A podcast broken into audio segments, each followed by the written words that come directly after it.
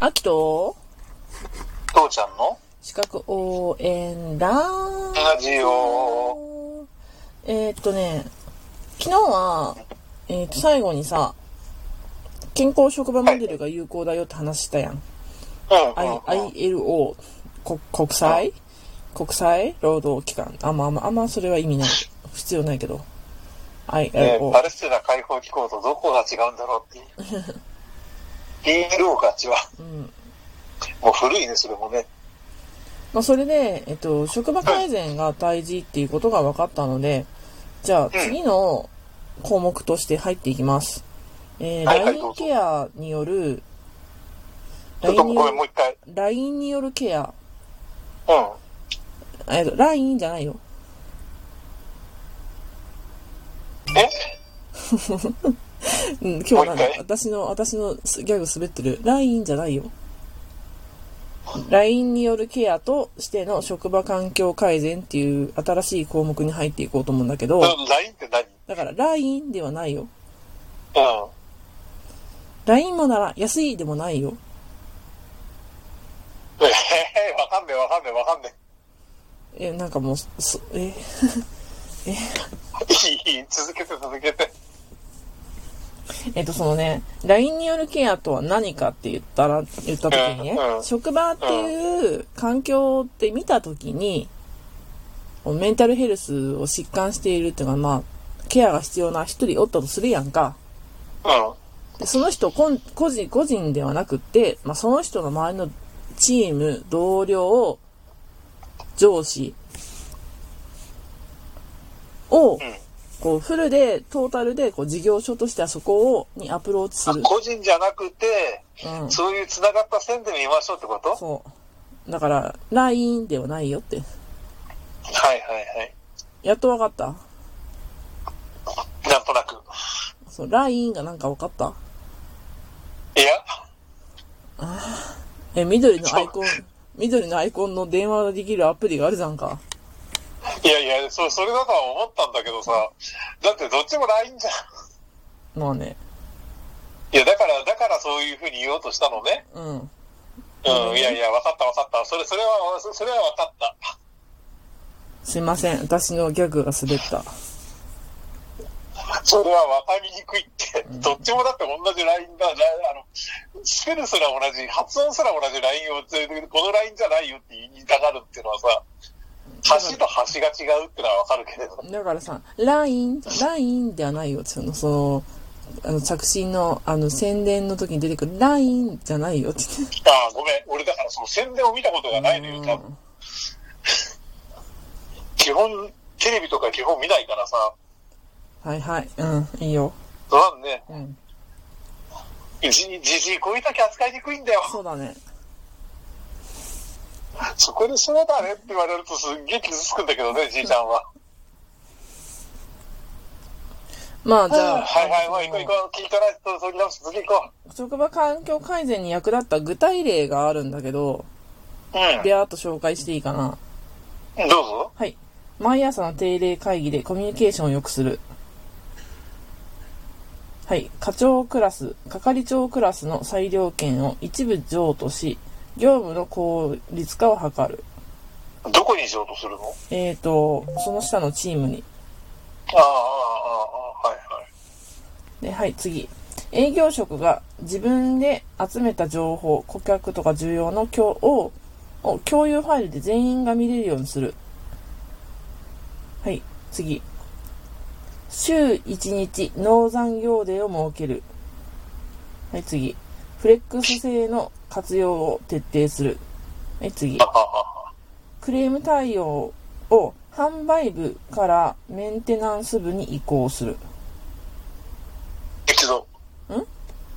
クレ今のもう一ク回。レーム対応を販売部からメンテナンス部クレームね、はいはい。ううんん。はい。に移行する。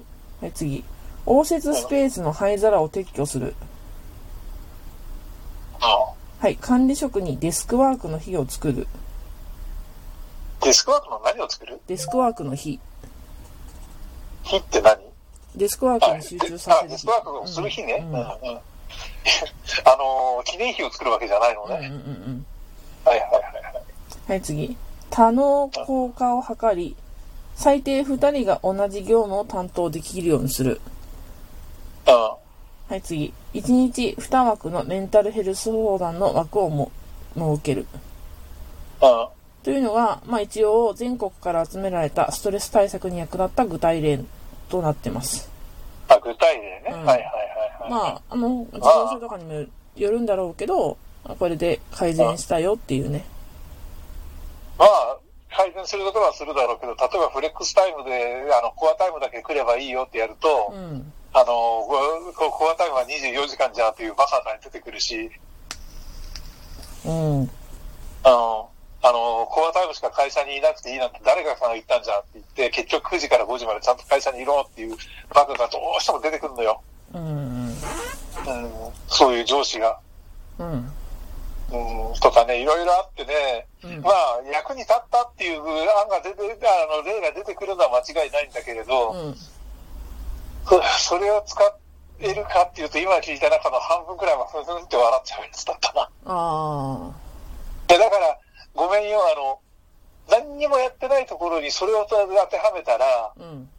ある程度はうまくいく、いくと思うんだ、みんな。うんああはいはいはい、はい、ありきたりだな、アイデアだねって、もうごめんね、すっごい、あの、ネガティブな言い方をするけれど、ううん、ん。すすごいそういう、あの、ちゃんとして、それは、あそうんそんなのが考えるアイデアだねって思うし、うん効果も、あの、うまくいけばあるねと思うんだけうんうんど、うん大抵その、その中にはそれを反対し潰していくやつがいるんだよ。まあね。うんまあその反対を潰さない、反対されないようにっていうのは、反対を後からね、覆されないように事業内組織内の合意形成をすることが必要っていうのも絶対出てるし、うん。あうのん改善の実施体制によって衛生委員会とかあったやん衛生委員会勉強したやんうんうんうん。などの審査機関があるいはし衛生委員会って何かって言って会社に対する審査をするところだからねうんうんうんうん。で職場そこ倫倫あの審議機関があの職場改善会計画を検討するっていうのねうんうん。でそれがちゃんと関係者も入っているうん。うんというのが大事となりますそうだね。いや、とにかくさ、あの、どっかにアホがいて全部潰していくっていう話はあってもさ、うんうんそれでもやっていくってことはとっても大切なことでうさ、んうん。で、えっ、と、前進することは大切だ。でそ最後に、あの、改善の結果っていうののフォローアップ計画っていうのがやっぱ必要で、うん。うん。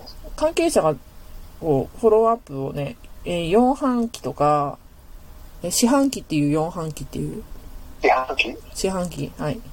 うん。とか、1年とかで、職場環境改善の実施状態を見て、で、ストレス調査、おとといやったじゃんか。うん。うんを。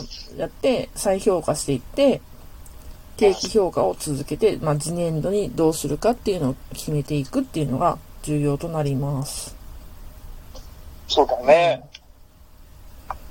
でえーっと職場の環境を改善するのにねうん。自分たちでこう職場のストレス対策にうん役立つ事例をこう集めない集めることがまあい重有用有効ではあるわけよね。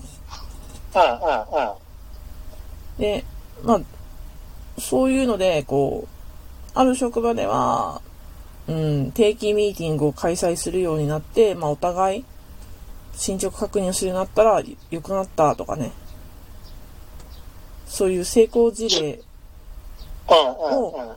を集める。ああ、そうね。また別の部署では、そうね、えっ、と、事務所のい机、椅子を高さ調節できるように変えたら、肩こり腰痛の訴えが減ったとかね。そうだそうね。いうなんかね、いい事例うん。をうん。集うん。めて、それを使って対策を進めるっていうのを、えーっと、ポジティブアプローチうん。として、なんかそういう手法が注目されてるんで。うん。うん。うん。で、職場開業完全のためのヒント集っていうメンタルヘルスアクションチェックリストっていうのがあって、はい、く噛み砕いたね。ううん。ん。でこれは、こう、職場のっていうよりは、もう、日本全国から実実施された改善例とか、心理学的、人間工学的、メンタルヘルス的な対策を得て、えーっと、6つの領域30項目に分かれた対策、こんなのがありますよっていうの風に作られたのがあるけど、それを利用するというのがあります。うん。まあ、ささっと言うと、これのさっきの言ったもう農産業ででとか、そういうのも、この、えーメンタルヘルスアクションチェックリストの中に入ってる項目やね。うん。あとは、こう少人数の裁量範囲をこう変えるとかね。そうだね。まあまあ、状状況というか、職場のかあのし性質によるけれど、そそれが一番後悔にそうだようね。ん。材料を変えるとかさ、うん。あと、風通し良くするとかさ、そうそうそうそう。そういうの、あと情報の共有ってのはすごい効果があると思うんだけれど、でも逆にいまいまだにそれができない会社ってのが反対に言うと遅れてるぞっていうのもあるんだけど、まあ、実際これはもう、ね、レンタルヘルスアクションチェックリストってあるからね。うん平成16年にも公開されてるからね、厚生労働省からでね。うこれを見たら、もうかなりの人は、職場は環境改善できるっていうのが分かってるから、それをうまく取り入れなきゃねっていうね。先人からん、学そうべ。だね。そうだね。まあ、グループ屋とか今いっぱいあるからね。うん。そういうのがあります。じゃあ、はいはい残りは明日にしましょう。じゃあまたね。はいはい。